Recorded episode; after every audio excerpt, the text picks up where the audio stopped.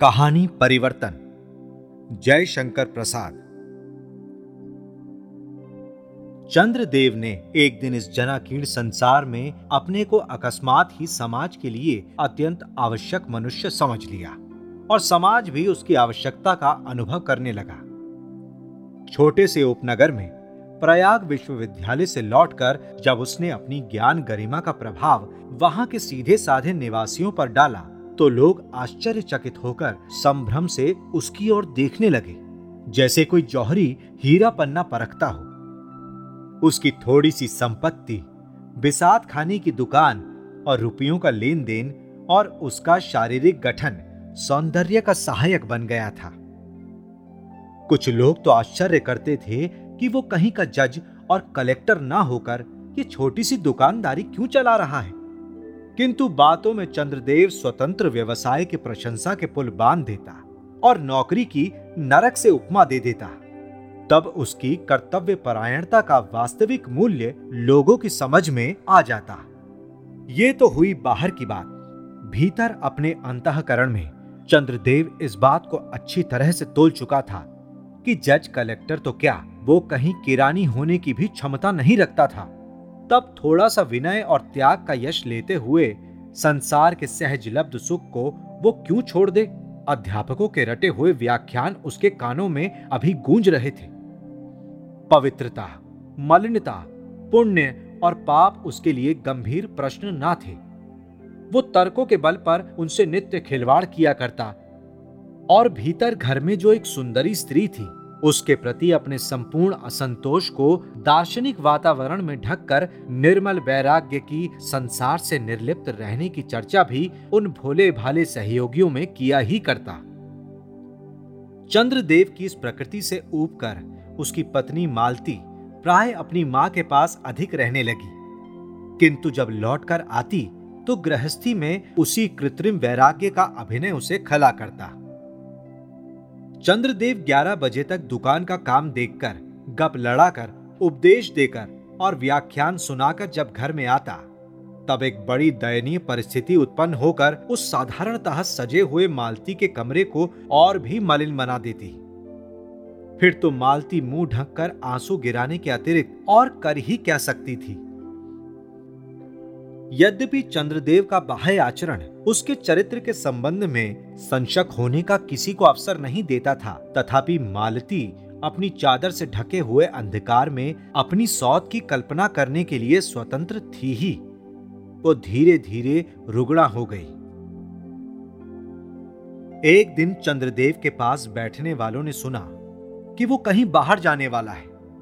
दूसरे दिन चंद्रदेव की स्त्री भक्ति की चर्चा छिड़ी। सब लोग कहने लगे, चंद्रदेव कितना उदार, सहृदय व्यक्ति है।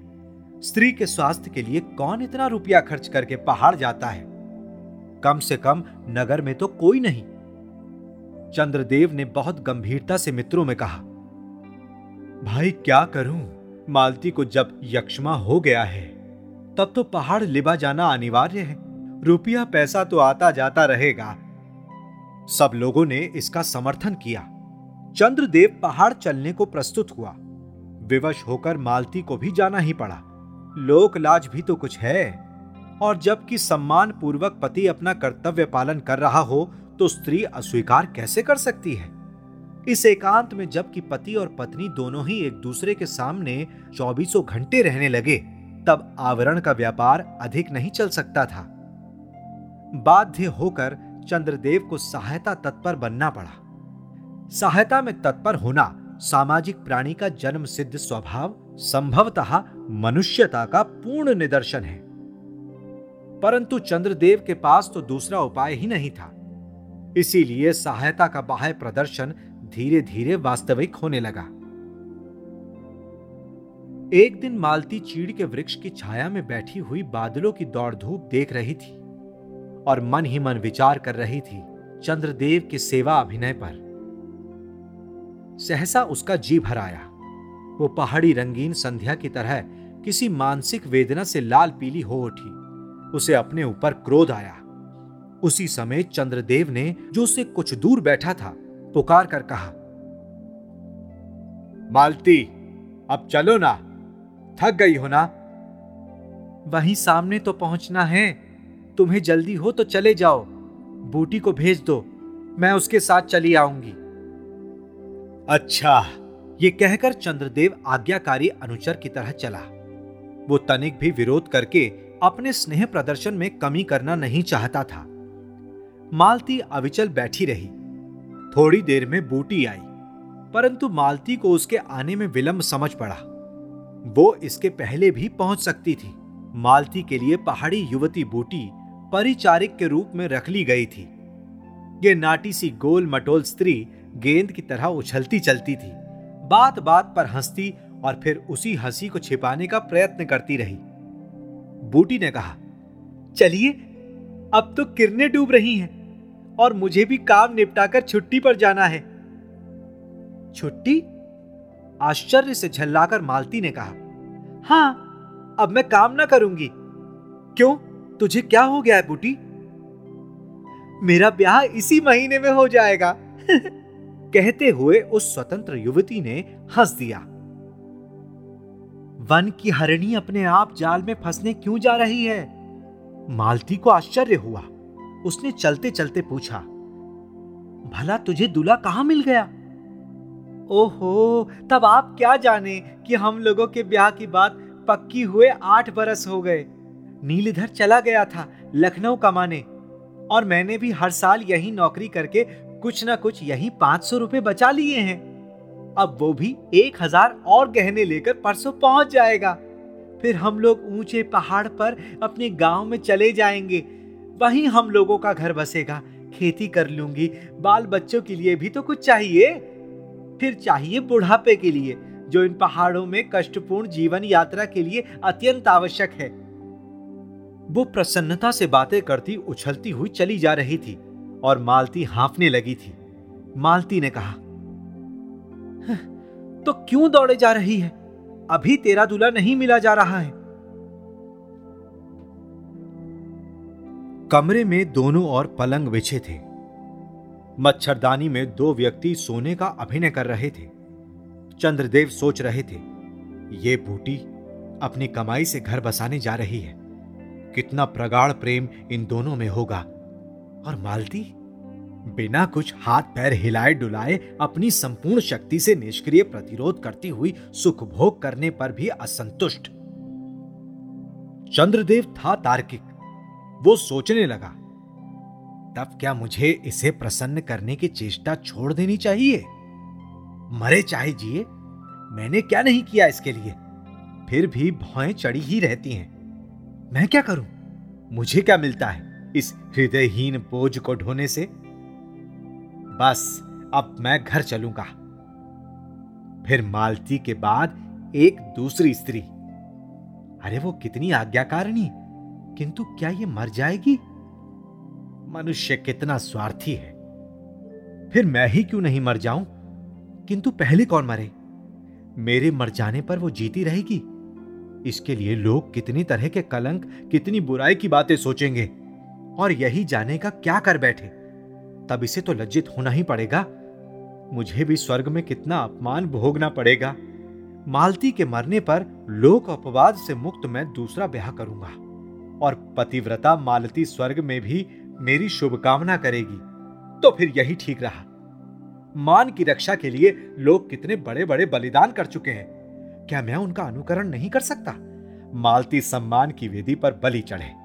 वही पहले मरे। फिर देखा जाएगा। राम की तरह एक पत्नी व्रत कर सकूँगा तो कर लूँगा। नहीं तो। चंद्रदेव की खुली आँखों के सामने मच्छरदानी की जालीदार कपड़े पर एक चित्र खींचा। एक युवती मुस्कुराती हुई चाय की प्याली बढ़ा रही है। चंद्रदेव ने ना पीने की सूचना पहले ही दे दी थी। फिर भी उसके अनुनय में बड़ी तरावट थी।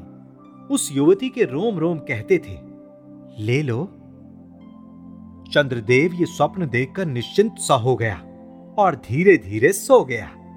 उसने अपने बनावटी उपचार का सेवाभाव का अंत कर लिया था। दूसरी मच्छरदानी में थकी हुई मालती थी। सोने के पहले उसे अपने ही ऊपर रोष आ गया था। वो क्यों ना ऐसी हुई कि चंद्रदेव उसके चरणों में लौटता? उसके मान को, उसके प्रणय रोष को धीरे धीरे सहलाया करता। तब क्या वैसी होने की चेष्टा करे? किंतु अब करके क्या होगा? जब यौवन का उल्लास था, कुसुम में मकरंद था, चांदनी पर मेघ की छाया ना थी, तब ना कर सकी तो अब क्या? बूटी साधारण मजूरी करके स्वस्थ, सुंदर, आकर्षण और आदर की पात्र बन सकती है। उसका यौवन ढालवे पथ की ओर मुँह किए है। फिर भी उसमें कितना उल्लास है? ये आत्मविश्वास, यही तो जीवन है। किंतु क्या मैं पा सकती हूँ? क्या मेरे अंग फिर से गुदगुदे हो जाएँगे? लाली दौड़ आवेगी। हृदय में उच्च श्रृंखल उल्लास, हँसी से भरा आनंद नाचने लगेगा। उसने एक बार अपने दुर्बल हाथों को उठाकर देखा कि चूड़ियाँ कलाई से बहुत नीचे खिसक आई थी। सहसा उसे स्मरण हुआ कि वो बूटी से अभी दो बरस छोटी है। दो बरस में वो स्वस्थ, सुंदर, हष्टपुष्ट और हंसमुख हो सकती है और होकर रहेगी। वो मरेगी नहीं। ना, कभी नहीं। चंद्रदेव को दूसरे का ना होने देगी। यही विचार करते करते फिर वो सो गई। सवेरे दोनों मच्छरदानियाँ उठी। चंद्रदेव ने मालती को देखा। वो प्रसन्न थी। उसके कपोलों का रंग बदल गया था। उसे भ्रम हुआ, क्या? उसने आँखें मिचमिचाकर फिर देखा। इस क्रिया पर मालती हंस पड़ी। चंद्रदेव झल्लाकर उठ बैठा। वो कहना चाहता था, मैं चलना चाहता हूँ। रुपए का अभाव है। कब तक यहाँ पहाड़ पर पड़ा रहूँगा? तुम्हारा अच्छा होना असंभव है। मजूरनी भी छोड़कर चली गई। और भी अनेक असुविधाएँ हैं। मैं तो चलूँगा। परंतु वो कह ना पाया। कुछ सोच कर रह गया। निष्ठुर प्रहार करने में हिचक रहा था।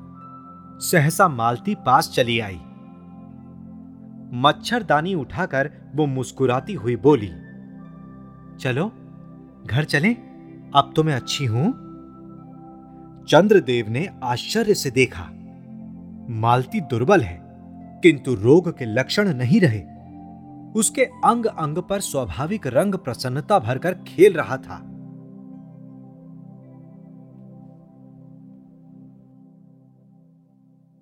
ऐसी ही इंटरेस्टिंग किताबें कुछ बेहतरीन आवाजों में। सुनिए सिर्फ़ ऑडियो पिटारा पर। ऑडियो पिटारा सुनना ज़रूरी है।